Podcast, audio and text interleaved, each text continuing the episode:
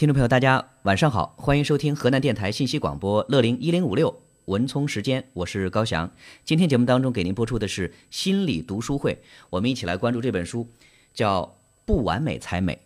这本书的作者呢是海兰博士。讲起海兰博士的经历，我真的觉得想起那句话叫生命不息，折腾不止。海兰博士他原来在38岁之前，他事业是很成功，他是眼科的知名的专家，那同时呢他也是眼科的博士和博士后，可以说是功成名就了吧。那但是呢他说到38岁的时候，他突然觉得自己人生好像是失去了方向一样，就觉得如果说按照现在这条路来走，他就可以一眼看到头，看到以后他的老年会是什么样子，所以说他觉得这不是他想要的。他对什么感兴趣呢？对心理学，就是从38岁开始归零，重新开始学习心理学。当时呢他是借了10万美金，就是花了10万美金去学习心理学。当时他还跟丈夫开玩笑说如果说我学了心理学之后找不着工作怎么办？那时候会有这种焦虑的。但是呢他坚持下来了。几年之后呢，他在美国就参加了美国的一个非常大型的心理咨询机构。当时呢做了一个很大的项目，就是在美国他们是专门对那些难民或者是外来的人口在做这种危机的干预，在做这种心理的疏导，事业也非常成功。到后来呢，说有一天他在美国的那个别墅里边坐着喝茶，在那个花园里边，他又在想了，说这是我想要的生活吗？好像是也是在做自己喜欢做的事情，心理学，生活也很休闲，也很舒适，但是觉得好像这也不是自己想要的。因为这种感觉，他说好像我也能够一眼看到头了，我在这儿能够工作，比如说每天能够接待几个来访者，每年能够挣多少多少钱，去做多少事儿，好像这种又到了那种一成不变，就又到了一个瓶颈期一样的。不行，这还需要改变。那怎么办呢？再要重新改变。那个时候呢，海兰博士就开始回国，他40多岁开始回国。他说就好像是按照我们之前前辈说的那样，要接受祖国的召唤，然后回来为中国做一些事情。从美国回国之后呢，海兰博士他做了一件非常重大的事情，就是参加当年的汶川地震的救灾。当时呢，海兰博士在灾区，可以说是培训了几千人，这里边是包括有咨询师也好，家长也好，还有一些社会工作者也好，做了很多的工作。他们发起了类似有一种相互帮助的这样一种形式，一种组织。结果呢，是很多人能够在这场大灾难当中心灵得到有效的抚慰。后来他还参加杨澜的节目。他跟杨澜还商量说，他想要做一件事情，做什么事呢？他想要为中国女性去做一些心理方面的支持，说女人在家庭里面当然很重要的，这也是一个非常重要的工作，杨澜也非常赞同。所以呢，他就做了一个天下女人幸福力课程的首席专家导师。那这样一个工作也是在杨澜的支持下，先后影响了40多万人的成长和改变。刚才我们提到的海兰博士在汶川地震那3年驻川3年做了很多工作，他所督导的那个项目呢叫512心灵守望计划。这个项目被评为是中华慈善奖最具影响力慈善项目，这个奖呢当年是由胡锦涛同志亲自给颁的奖。说了这么多，我真觉得海兰博士他的那个经历真的是非常的丰富哈。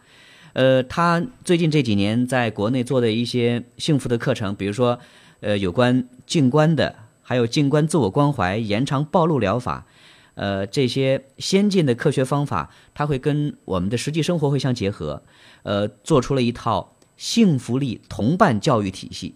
这个同伴教育体系按他的说法就是其实每个人都是有力量的，每个人都会有影响别人的力量。那这个同伴呢，就像我在参加一个课程的时候呢，我们就找一个死党，就找一个你的一个伙伴。那在课堂学习的时候，伙伴也可以相互支持；在课下学习的时候，我们的死党也好，或者同伴也好，都可以来彼此的能够去给对方一些支持。那这样的话，其实我们这种学习是可以去翻倍的，学习效果是非常好的。那海兰博士这个同伴教育体系，其实跟这个也是有一定的关系的。按照海兰博士他自己的说法哈，他说，正是因为自己当年喜欢心理学，所以说才在这条路上坚持了下来。所以说，在一定程度上，我们真正坚持去做自己喜欢做的事情，这个事儿非常非常重要。这本书叫《不完美才美》，它的一个副标题叫《少有人知道的幸福之路》。今天呢，我们就来关注海兰博士的这本书。这本书被很多人推荐，杨澜、俞敏洪、徐小平、周国平。詹文明、张晓元、李静、春妮、卢琴、钟里巴人，还有于丹，这也可以说明海兰博士在圈内的这个影响力。当年在美国，海兰博士在做心理志愿者的时候，在做一些干预热线的时候，他其实就对人生有很多的体会。因为当年他做的一个项目是，为从30多个国家来的难民和移民来进行服务。你想哈，就这些人。他们来到美国，当时的那个情况，其实我们可以想象哈，那些难民和移民，他们都是离开了自己熟悉的一个环境，离开了自己的家，然后呢，到了一个陌生的环境，因为在原来的自己的那个地方，环境熟悉，文化熟悉，人脉熟悉，朋友熟悉，但是呢，你需要去放弃所有的，然后重新来到美国，来到一个你可能语言也不通，文化也不一样。甚至可能会遭受歧视的地方，从零开始，对吧？所以这对于一个人来说，这是一个非常重大的改变。他印象当中说有一个人是从索马里来的，是一个50多岁的一个男人，他经历了种族大屠杀。他告诉我说，当时敌对的种族就半夜冲到他们家，当着他的面儿就杀害了他的儿子、父母，然后强暴他的妻子，然后对他下毒手。当天晚上。突然雷电交加，就是敌人就没有来得及确定说这个人到底是不是真死了，就离开了。后来呢，他就命大，他就逃了一劫，就醒过来了。他在朋友的帮助之下就逃到难民营，然后呢辗转就来到美国。所以我们没有办法想象，这样一个生命，他经历这样一个惨绝人寰的一个重大的人生变故，他怎么能够坚持到现在的？这个人的脸上，他透着淡定。透着沉静，心态也挺平和，所以你会感觉到他身上有一种非常深邃的力量，就让人很震撼。问他为什么能够保持这样的平静祥和，他说相信上帝会有安排，我不能改变，我能做的最好的事情就是把每一天该做的事情做好。这就让海兰博士第一次深刻地懂得了信仰的力量。说当年在这个地方工作的时候，他还认识了一个从非洲来的一个年轻的男性，长得很挺拔英俊，就很干练很低调的一个人。后来呢，他才知道说这个非洲的男人当年呢曾经是他们国家的高级的官员，因为内战，所以说他就被迫离开自己的国土来到美国。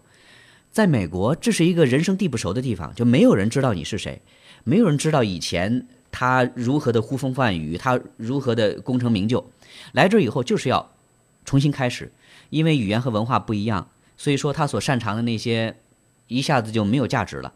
在美国，他的唯一的优势就是体能，所以说他开始干各种体力活，住在非常破旧的房子里，然后有了一点积蓄之后呢，就慢慢可以用英语跟别人交流了，然后他就开始走街串巷的卖东西，有时候还被狗撵，有的时候走进别人的房屋，可能还会被别人用枪瞄准。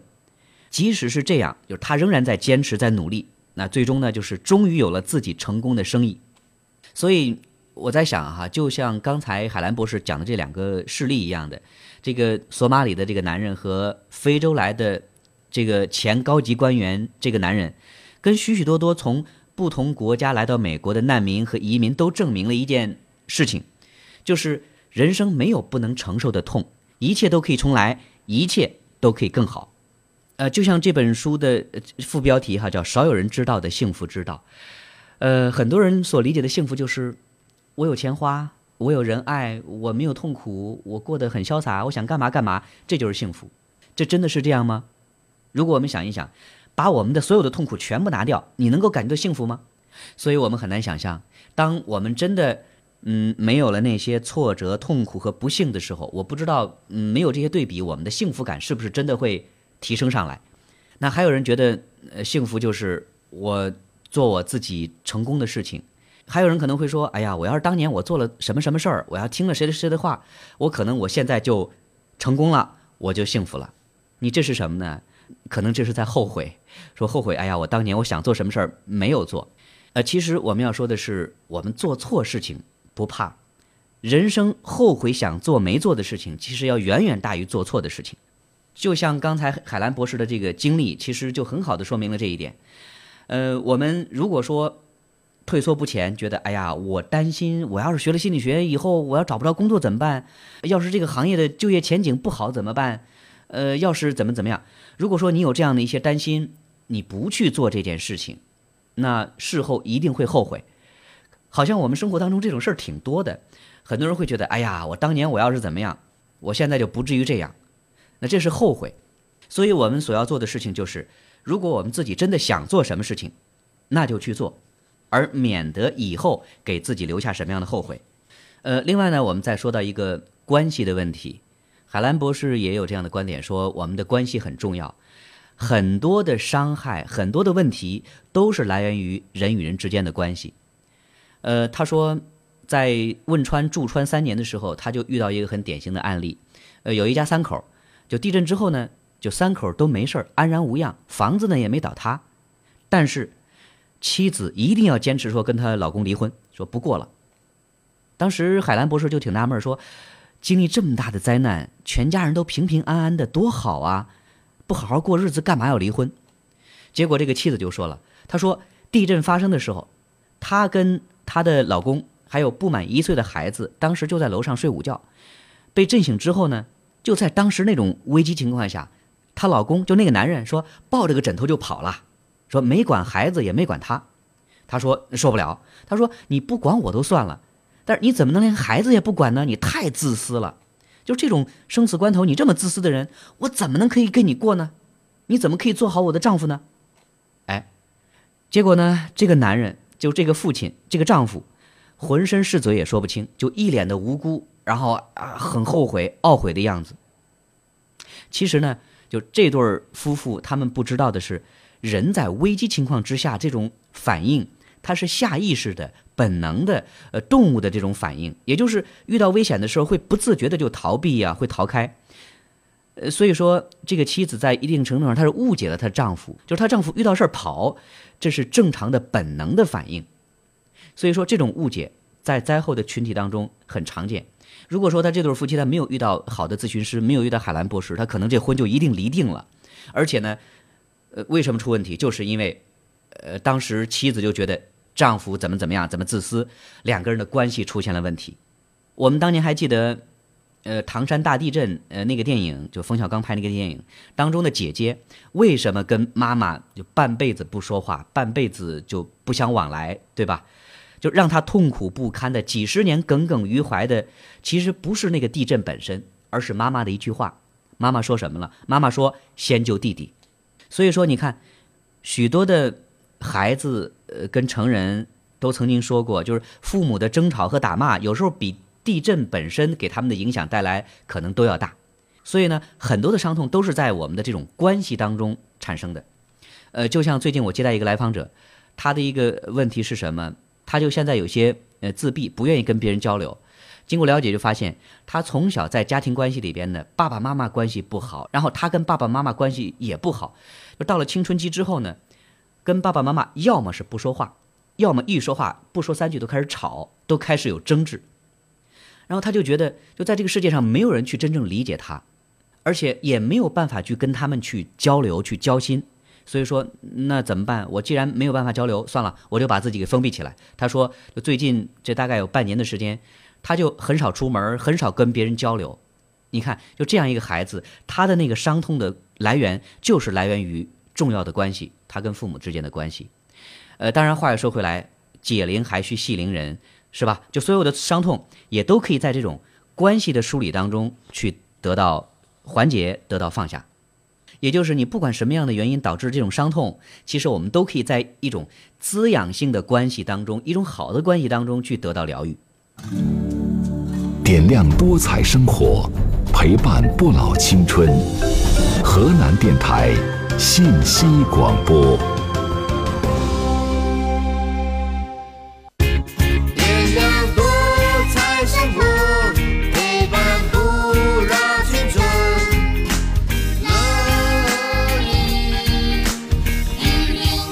105.6。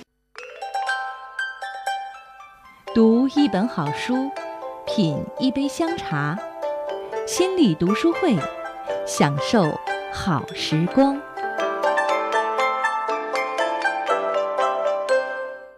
这本书是讨论有关幸福的话题的哈，那不妨我们就说到幸福会分哪几种？我们拥有的幸福到底是哪一种？积极心理学之父马丁·塞里格曼，他曾经在一本书里边提到说，人的幸福由5大关键要素组成。而我们对这幸福的5个要素，其实对应的是5种不同的幸福。第一种呢是叫愉悦的感受，我们一定会有这种经历，比如说我们出去玩了，到一个海边，哎呀，那风景特别漂亮美，然后我穿上一件漂亮衣服，比如说有漂亮姑娘漂亮小伙，或者是闻到花香，吃到你自己喜欢吃的美食，对吧？吃货们有福了等等，就这些它都是来自于这种感官的愉悦感。那这种感官的刺激，它确实给我们带来很多的满足，也是很简单的、很直接的，不用花很多的时间和精力就可以获得的，很多时候是你只需要花钱就可以能够达到目的的，比如说你花钱去旅游、花钱买衣服等等，但是呢，这种来自感官的愉悦感、这种愉悦感受，这种幸福，我们可以理解为是一种初级的幸福。一种简单的幸福，这种幸福它有这么几个特点哈。第一就是，你看到就会拥有，你得到之后很快就会没有感觉了。就比如说你去买一件漂亮的衣服，哎，在没买之前觉得哎呀这衣服好漂亮，我要穿上之后怎么样，但是你真正买了之后，你真的会去长时间穿它吗？可能很多女性朋友会有这种感觉哈，可能衣服买回来之后就穿一次，或许可能根本就没穿。就放那儿了。然后呢，还有一个特点就是持续的时间很短，就这种来自愉悦的这种感官体验，这种幸福感持续时间是挺短的。就比如说哎呀我攒钱，我买房子，当有一天你真的把房子买到之后，你的这种愉悦感能够持续多久呢？有一个调查说不超过2个月，就2个月之后你的这个新房子给你带来的这种幸福感就下来了。那还有呢，说有一小伙子原来家里穷啊，一直就想出人头地，就是在别人面前就想有面子，所以说他就拼搏就挣钱，后来呢就终于梦寐以求买了一辆宝马车，就宝马汽车。问他说你买了一辆豪车你高兴多久呢？他说2礼拜。他还说自己开车就开了好几天了，就没有人注意他开的是宝马，说很多人都不知道。还有人问说哎你借谁的车呀？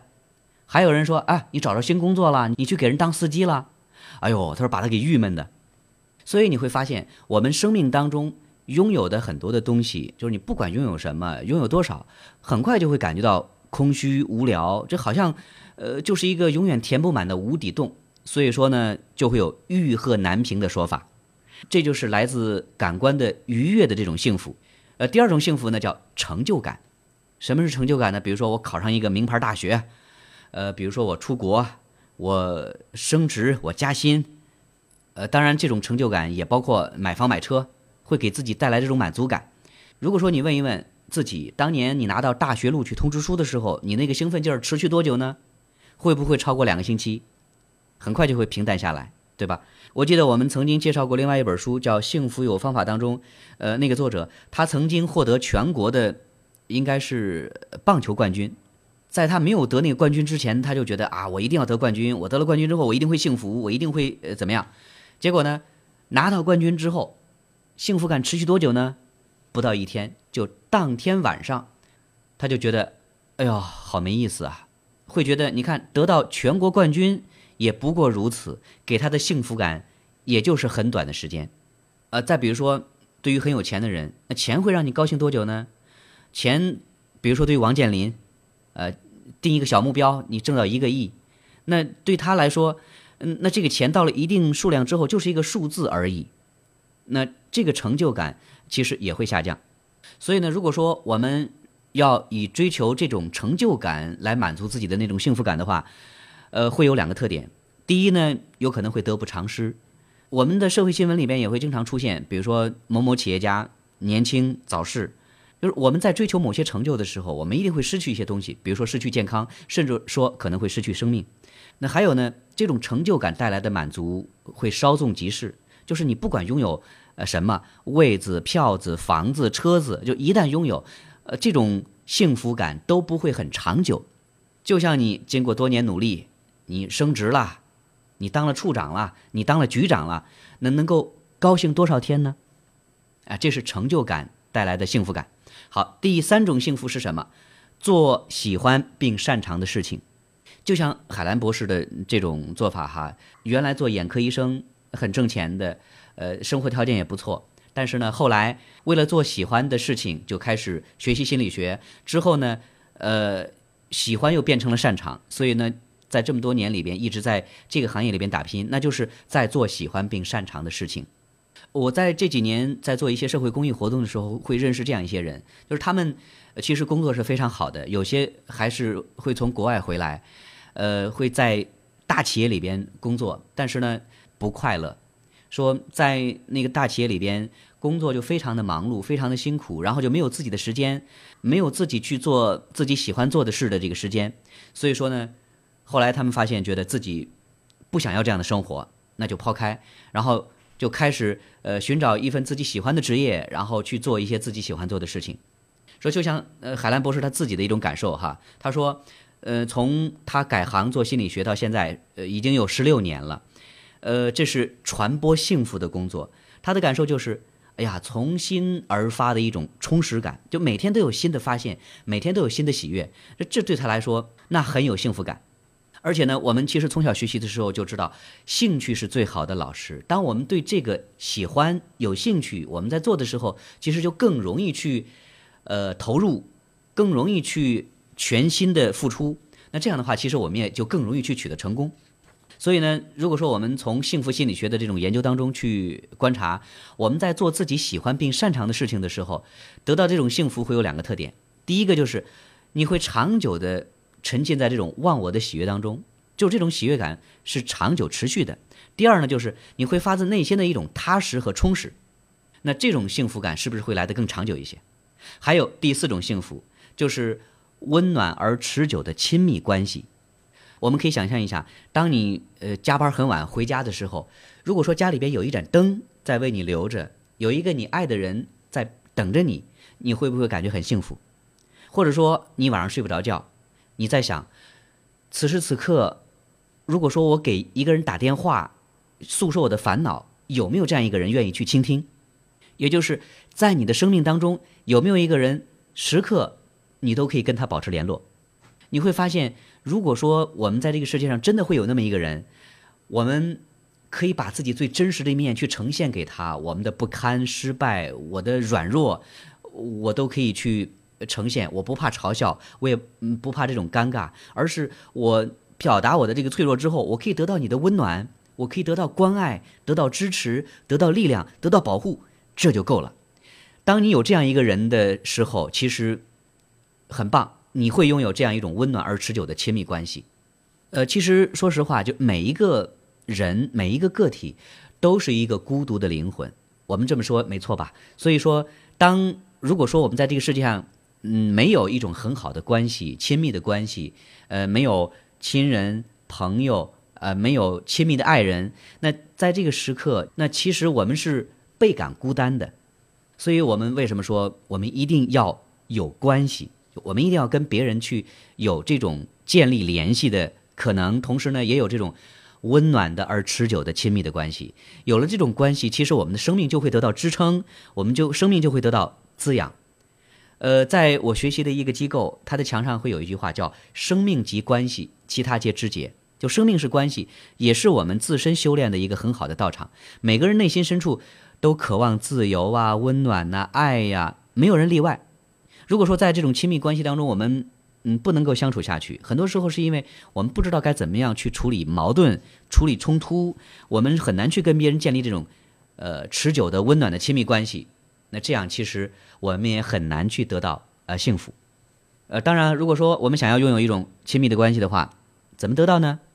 美国的一个心理学家叫苏珊·坎贝尔，他把我们的关系分成5个阶段，就是浪漫期、矛盾期、平淡期、承诺期和共同创造期。你可以想象一下自己亲密关系是处在哪个阶段，还是处在两个人浪漫的阶段，还是说现在已经开始掐架了，有矛盾期，还是说已经到了平淡期，或者说两个人已经开始彼此关照、彼此承诺的期，或者是到共同创造期。或者说这个关系的5个阶段，浪漫期、矛盾期、平淡期、承诺期和共同创造期，你最喜欢哪个？你最不喜欢哪个呢？可能你选最喜欢的不太好选，但是最不喜欢的可能很容易选出来，就矛盾期啊，谁喜欢天天掐架，谁喜欢天天跟你有矛盾呢？但是呢，话又说回来，当我们过了那个浪漫期之后，两个人开始磨合，就一定会有矛盾。有的人会觉得有矛盾是不是关系就开始破裂了？其实不是，有矛盾反而是建立关系的一个必然过程。而且不仅如此，就是这个矛盾期也是我们关系升级的一个标志，就是你出现问题是关系升级的一个可能。只不过说我们出了这个问题不可怕，怎么去搞定，怎么去能够处理这样一个关系，对吧？所以好像很多人都会陷入到这种关系里边，很多时候是出不来的。我们是没有办法去面对那个冲突，没有办法面对矛盾，没有办法去跟对方建立那种亲密的持久的关系。所以有人说，这21世纪我们面临的最大的危机不是金融危机，也不是能源危机，而是关系危机，是夫妻两口子天天吵架、打架、冷战、离婚给我们的子孙后代所带来的心理危机。那这种现状会导致我们的后代没有自信，失去自己，失去快乐，害怕亲密关系。我们身边会见到有不少人，他们就是因为说小时候父母的关系不好，离婚、打架、闹，结果自己长大之后几十年仍然是活在那种恐惧当中。幸福的5个要素，刚才我们讲了4个，分别是愉悦感、成就感、温暖而持久的亲密关系，还有做自己喜欢做的、擅长的事情。那最后一个，第5种幸福就是帮助他人。印度有一个谚语叫真正的幸福一定有让他人快乐的成分。那这个帮助他人，我们也可以把它称之为叫生命的意义。哎，我的生命是有价值的，是有意义的。那通过帮助别人，你可以体会到自己的价值。其实我们人与人之间的关系，我们大致可以分成这么几个等级哈。我们在做事情的时候，其实最差的等级就是损人不利己。那接下来是损人利己，还有不损人利己和利人利己。第5种，不顾己只利人。那当然这是人类最高的境界了，我能够做到利人利己，我们俩都有好处，双赢，这已经是很高的阶段了。我不顾及我自己，我只帮助他人，不是一般人所能达到的。但是呢，比如说为了大众的利益、安全、健康、幸福，不顾自己的利益，冒生命危险，这样的人是有的。就比如说马丁·路德·金，还有特蕾莎修女。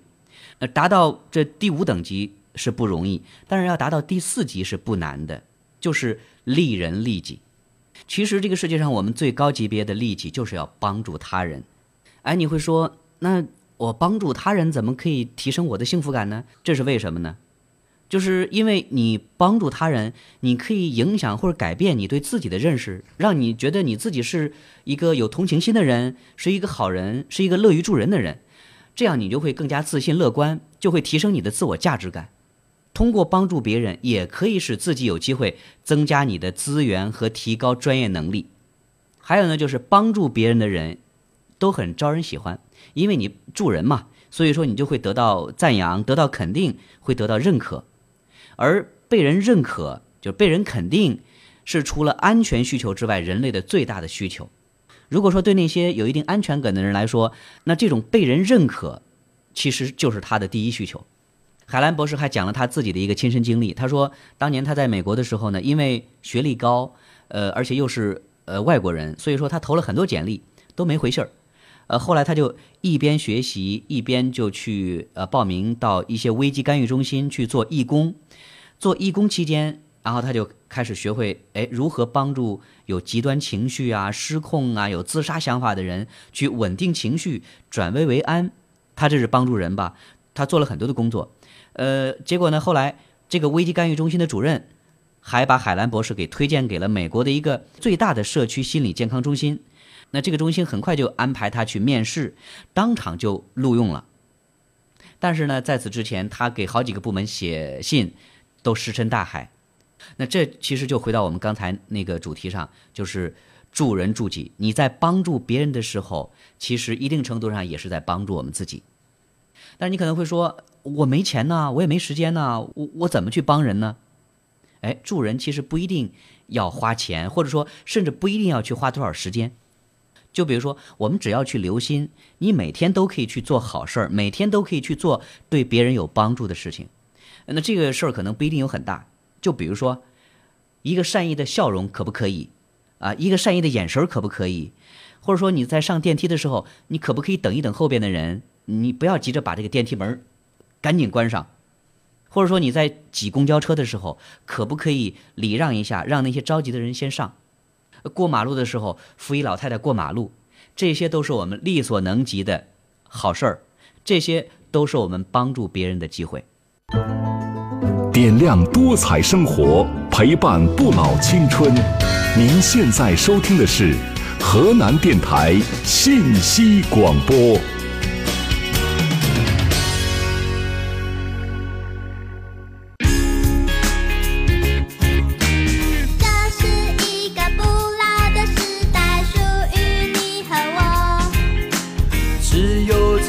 健康又长寿，珍惜每一个。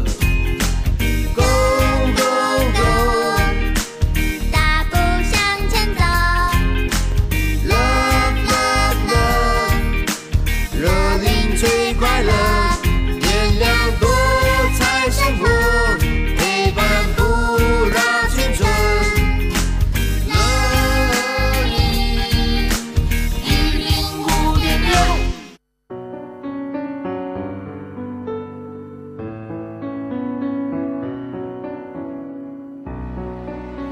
身体和心灵都需要旅行，情感和灵魂相伴在成长。心理读书会，分享人生智慧。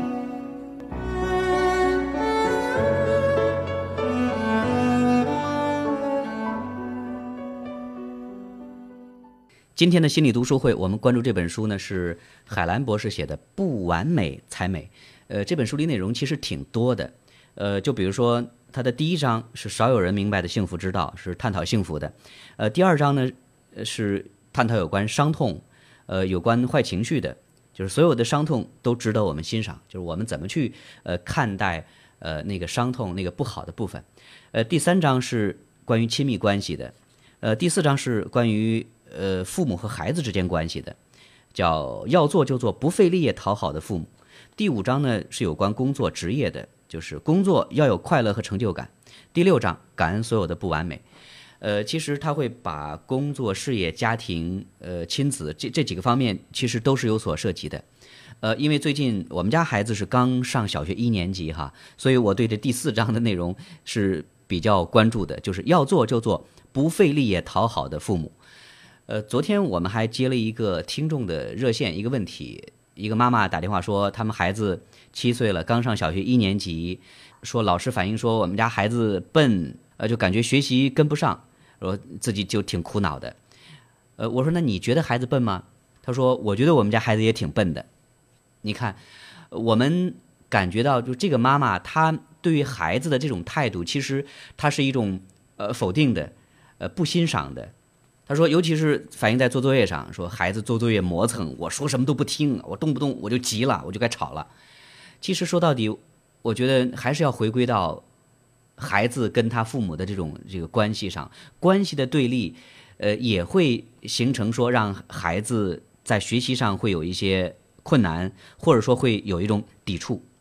所以呢，我们怎么能够做到那种不费力也讨好的父母啊？就比如说有妈妈过来反映说，他们家孩子说我们家孩子他就是不听话，一回家就抱着手机看，就这样的孩子现在挺多的吧？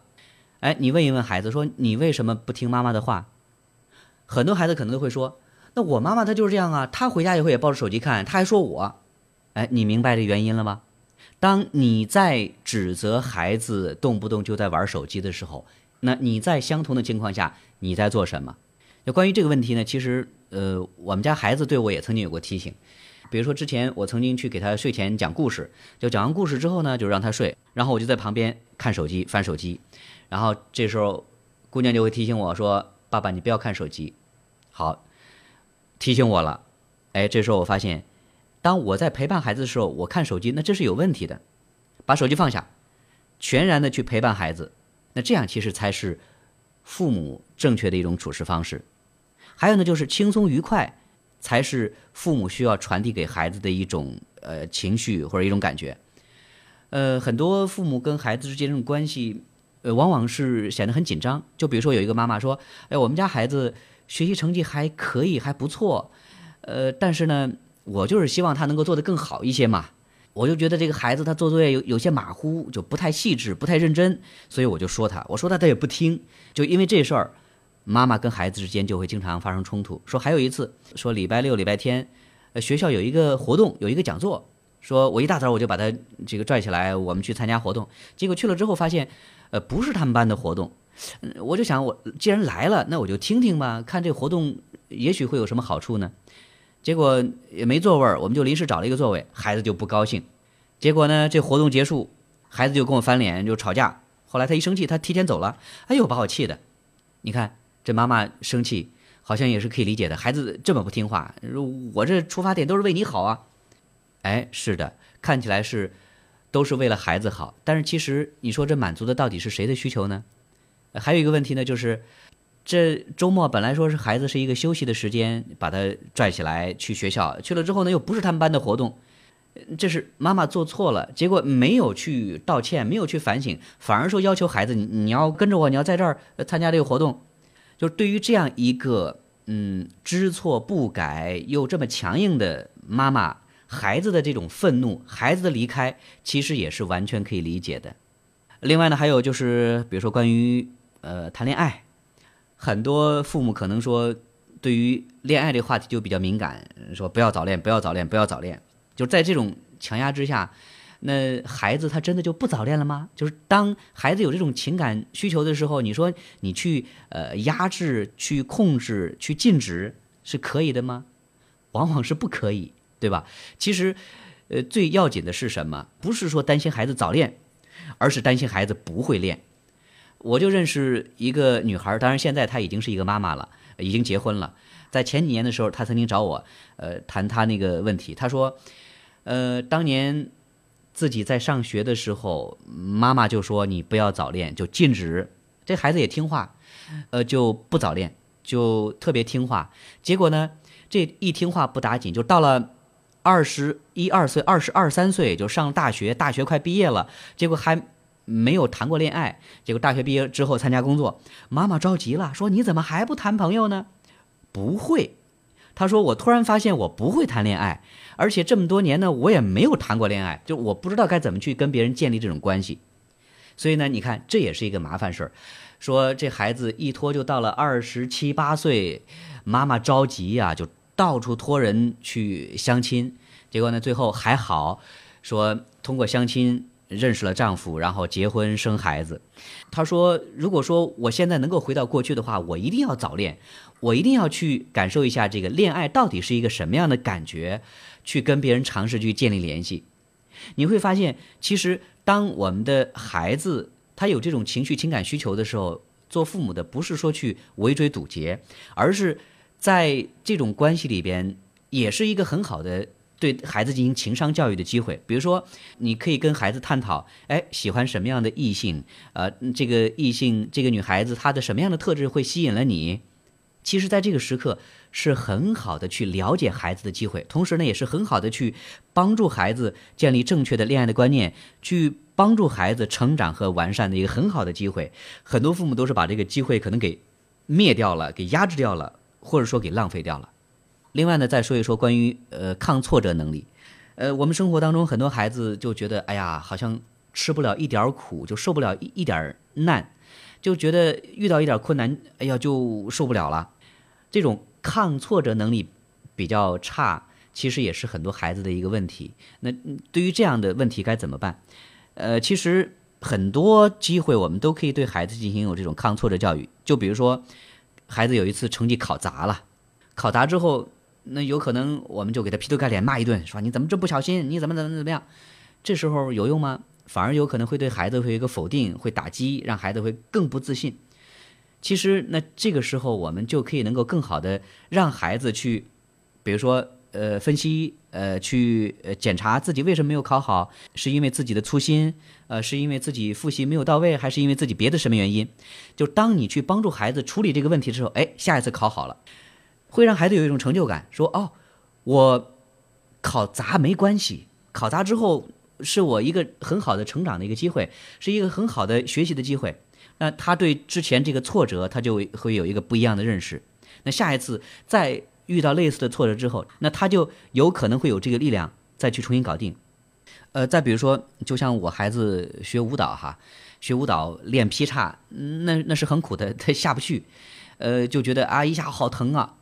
那这时候怎么办？他就觉得我不想学了，好难呐，好累啊，好辛苦啊。那这其实也是一个很好的抗挫折的一个教育的机会。如果说你觉得孩子累辛苦不让学了，那这个机会就失去了。那这时候怎么办？我会告诉他，你表姐，她现在舞蹈就练得很棒，她现在劈叉就劈得很好。那正好这两天她来做客，你可不可以跟她讨论讨论，她是怎么做到的？你可以跟她学习学习。另外呢，也会鼓励她说，现在这个劈叉确实挺难的，坚持一下，看试试会怎么样。哎，后来坚持一下，坚持了一周，哎，劈叉下去了。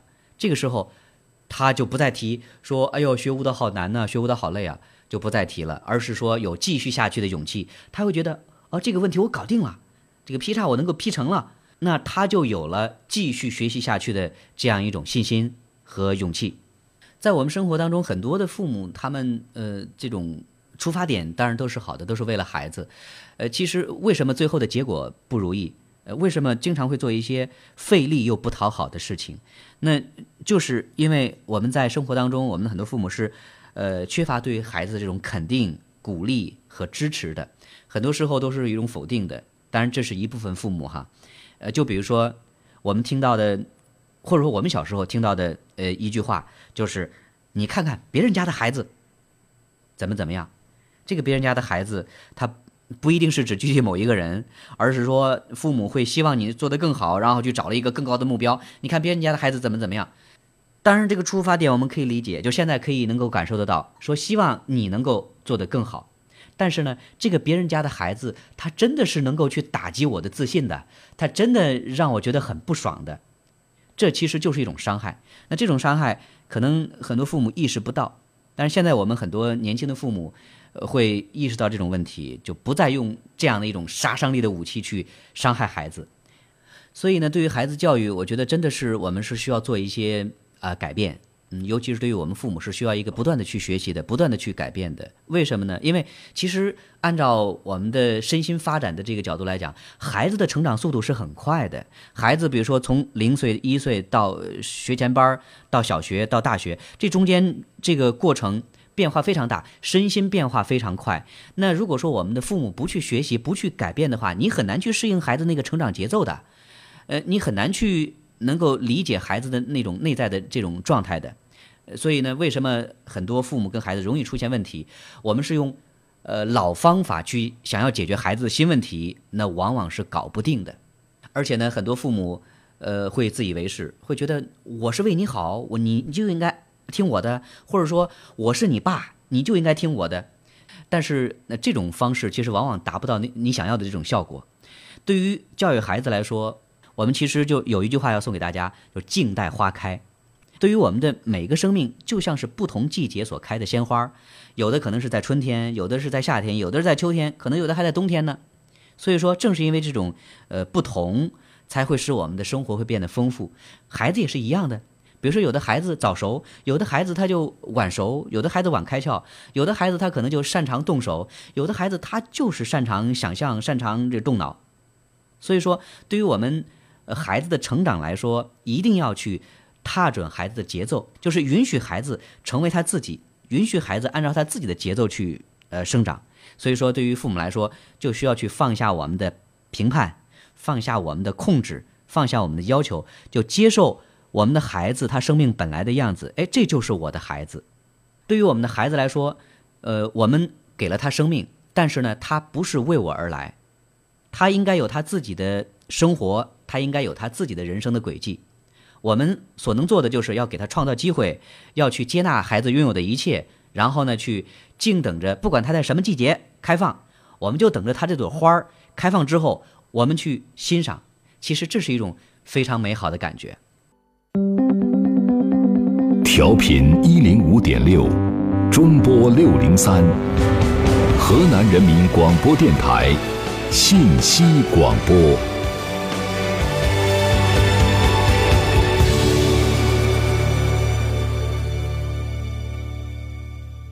点亮多彩生活，陪伴不老青春。乐意105.6，读一本好书，品一杯香茶，心理读书会，享受好时光。